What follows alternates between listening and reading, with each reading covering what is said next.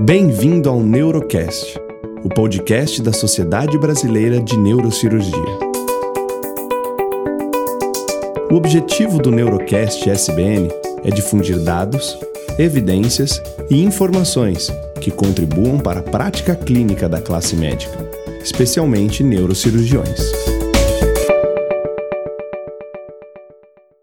Olá, eu sou Vanessa Holanda, neurocirurgiã titular e membro da Sociedade Brasileira de Neurocirurgia, do Departamento de Neurocirurgia Funcional. Também sou coordenadora do Laboratório de Microcirurgia da Beneficência Portuguesa de São Paulo. No Neurocast de hoje, nós vamos falar sobre a estimulação medular. O tratamento daquela dor neuropática, principalmente, que não passa.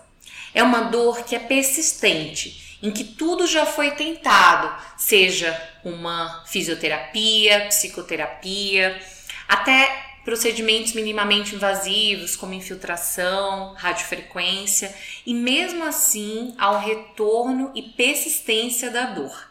Esse tratamento deve ser tentado minimamente invasivo por pelo menos seis meses, né, com uma equipe multidisciplinar e se mesmo assim a dor persiste, a dor intensa persiste, uma dor acima uh, de 7, né, como na escala verbal numérica, um procedimento pode ser considerado e conversado com o paciente para ajudar a melhorar a qualidade de vida. E esse procedimento é a estimulação medular. A estimulação medular não é algo novo, é algo que vem há bastante tempo já, já foi, foi introduzida por Shea em 1967 e, e nesse momento foi introduzido para tratar uma dor crônica neuropática em um paciente com câncer. Hoje em dia são feitos mais de 40 mil implantes por ano, segundo a Neuromodulation de 2017 e existem indicações precisas para que uh, a estimulação medular tenha um bom efeito. Então, uh, existem muitos estudos de qualidade uh, randomizados, duplos cegos, que mostraram uma melhora principalmente na dor raquidiana, mas também em uma dor vascular e uma alteração também perineal e doenças urológicas. Então vamos delimitar cada indicação dessas. No caso da dor raquidiana, e principalmente o, a indicação é a síndrome do insucesso da cirurgia espinhal ou a síndrome pós-laminectomia, nós temos, uh, nós podemos ter alguma dor associada, né, após esse procedimento, com alteração das raízes, uma dor neuropática, e nesses casos uh, nós podemos fazer um teste e indicar a estimulação medular. Um, uma outra indicação seria a síndrome da dor complexa regional, que é uma das dores pior que existe. E ela pode ser uma dor da, da dor complexa regional tipo 1 ou tipo 2. Nesses casos, estaria indicado. A tipo 1, ela está relacionada a ter, uh, nós podemos encontrar o motivo do porquê nós temos aquela dor. E o tipo 2, nós temos, uh, é uma alteração idiopática. Também está indicada para síndrome da dor complexa regional, que pode ser do tipo 1 ou tipo 2. Tipo 1 é aquela síndrome em que nós não conseguimos identificar a lesão neural. No caso do tipo 2, nós conseguimos identificar a lesão e nós também chamamos essa síndrome de causalgia. Tá? É, é o tipo da síndrome da dor complexa regional mais comum. No caso da dor vascular, pode ser indicada em casos de angina refratária e doença vascular periférica. No caso de dor perineal e doenças urológicas, nós temos principalmente a incontinência como indicação e a cistite intersticial. Mas quando implantar a estimulação medular? Como deve ser feito? É importante conversar bastante com o paciente e mostrar as opções de tratamento.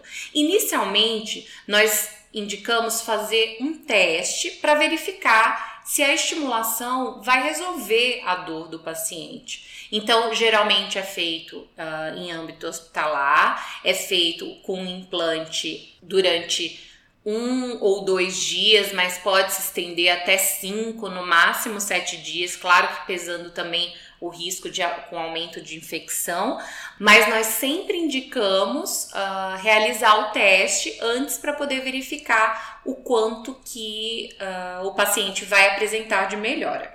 A partir do momento que nós temos a melhora com o implante, nós partimos para o implante definitivo e dessa forma nós uh, acoplamos o eletrodo no gerador, tá? Que é colocado geralmente na região do flanco, no subcutâneo, e dessa forma o paciente pode ter uma melhora aí por vários anos. E essa bateria, né, que nós usamos, esse gerador, ele pode durar em cerca de 5, 12 anos ou até mais, dependendo do modelo uh, a ser utilizado, tá?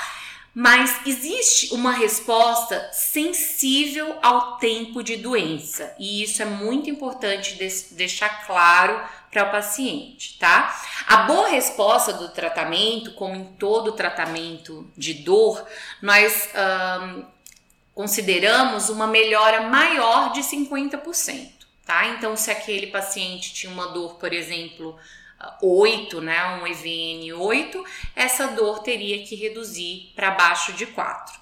Se o paciente tem uma dor por menos de dois anos, geralmente essa melhora fica aí em torno de 85%. 85% dos pacientes vão ter uma melhora maior que 50%. No caso de mais de 20 anos de dor, essa, essa porcentagem de melhora geralmente cai bem e vai para 9%, tá? Hoje em dia, a média de espera, e a gente falando em âmbito mundial, para implante né, da estimulação medular, é cerca de 5,4 anos. E aí existe um sucesso, né, que é essa melhora maior de 50% em metade desses pacientes. Mas uma, uma dúvida importante que sempre surge no consultório, no dia a dia, também conversando com colegas, é por que a estimulação medular funciona. Existem algumas hipóteses para explicar, principalmente a estimulação convencional, que é a que já vem se, sendo usada há alguns anos, e sendo que existem outras novas, né, a alta frequência, a burst, que está sendo utilizada mais nos últimos anos. Então, inicialmente a convencional, como que seria a hipótese de melhora da dor? Uma existe a teoria do portão, claro, criada por uh, Miyazaki Ewell em 1965, e essa teoria ela mostra que uma alta concentração de fibras A beta, que são as fibras ligadas ao tato, na coluna dorsal, iria acabar por inibir as fibras C, que são as fibras ligadas à dor. Tá? Então, a estimulação medular iria acabar ah, melhorando a dor, explicada de uma forma por, através dessa teoria. Ah, uma outra hipótese seria através do estímulo elétrico da coluna dorsal com a produção de parestesia. A terceira hipótese seria um bloqueio direto da transmissão do impulso doloroso no trato espinotalâmico. A quarta hipótese seria que a estimulação medular vai produzir uma ativação dos mecanismos centrais inibitórios que agem nos neurônios aferentes simpáticos. E a quinta hipótese seria que a estimulação medular pode ativar neurotransmissores, ou neuromoduladores da dor. E ainda existe também a hipótese de uma imunomodulação em alguns estudos da síndrome da dor complexa regional. Tá? A gente consegue ver que quando há muitas hipóteses, assim, a gente não tem uma, uh, um mecanismo de ação preciso, determinado, né? Mas é algo que está ainda em âmbito de, de estudo. Esse estudo, precisamente, da imunomodulação, ele saiu na Neuromodulation agora em 2017, é um estudo bastante interessante e eu posso encaminhar para vocês por e-mail. e também vou colocar o link no site da Neurocast que eu vou citar aqui no final desse episódio. Bem, então existem todos esses mecanismos fisiológicos e químicos descritos, né? Principalmente para explicar o que a gente sabe da estimulação medular convencional, que acaba causando uma parestesia, tá? Mas existe um novo algoritmo de tratamento da estimulação medular que utiliza altas frequências, que chegam até a 10 kHz tá?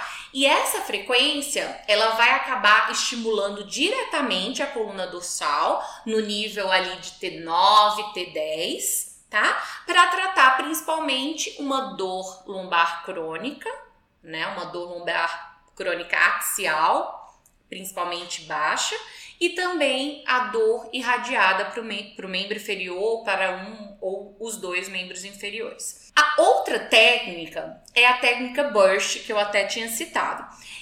Com essa técnica, nós também temos uma alta frequência que é entregue né, para a medula do paciente, e dessa forma uh, nós conseguimos determinar, né, na, na verdade, a gente entrega a uma frequência de 40 Hz em episódios que aí podem variar, por exemplo, 15 segundos on, 45 segundos off, e dessa forma você pode cons acabar conseguindo entregar para o paciente uma frequência mais alta sem os efeitos colaterais que ele poderia sentir se essa frequência fosse entregue uh, continuamente.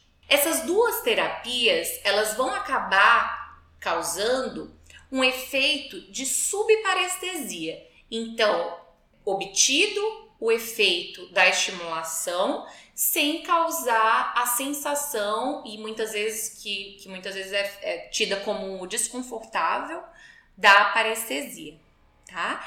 E aí nós conseguimos com isso tratar a dor tanto neuropática quanto nociceptiva. Bem, para finalizar, só algo muito importante que nós devemos abordar e pensar bem quando tratando um paciente com dor crônica e já algumas cirurgias é avaliar algumas revisões sistemáticas, meta-análises, alguns estudos que mostraram, como, como, por exemplo, o Taylor, em 2006, mostrou, ele fez uma comparação da estimulação medular versus a terapia médica convencional versus reoperações para pacientes que tiveram uma síndrome pós-laminectomia ou uma síndrome do insucesso da cirurgia espinhal. Comparando né, a efetividade, a melhora e redução do custo, ele conseguiu demonstrar que a estimulação medular comparada com a terapia médica convencional acabou reduzindo em 89% o gasto. Com isso, gerou uma economia uh, no ano de 8.765 dólares. Né? Se a gente fosse jogar aí para real, seria algo em torno de 32 mil reais. E quando ele comparou a estimulação medular com a reoperação, que muitas vezes acaba sendo mais de uma até, né? Ele observou que houve uma mudança, né? Uma melhora da, do, do custo de 82% e acabaria gerando uma redução de 9.962 dólares.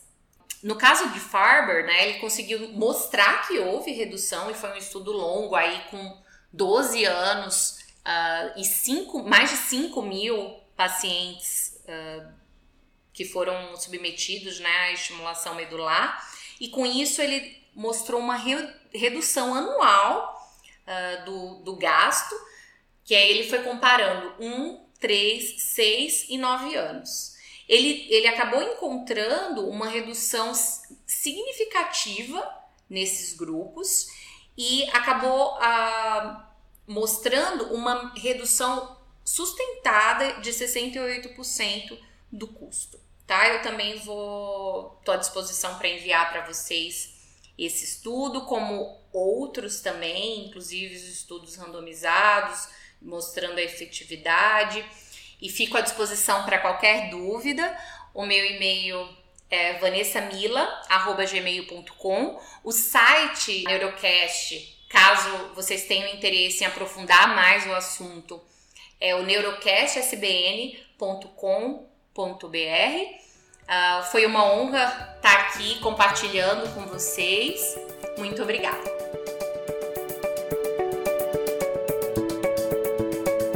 Você acompanhou mais um episódio do Neurocast, da Sociedade Brasileira de Neurocirurgia.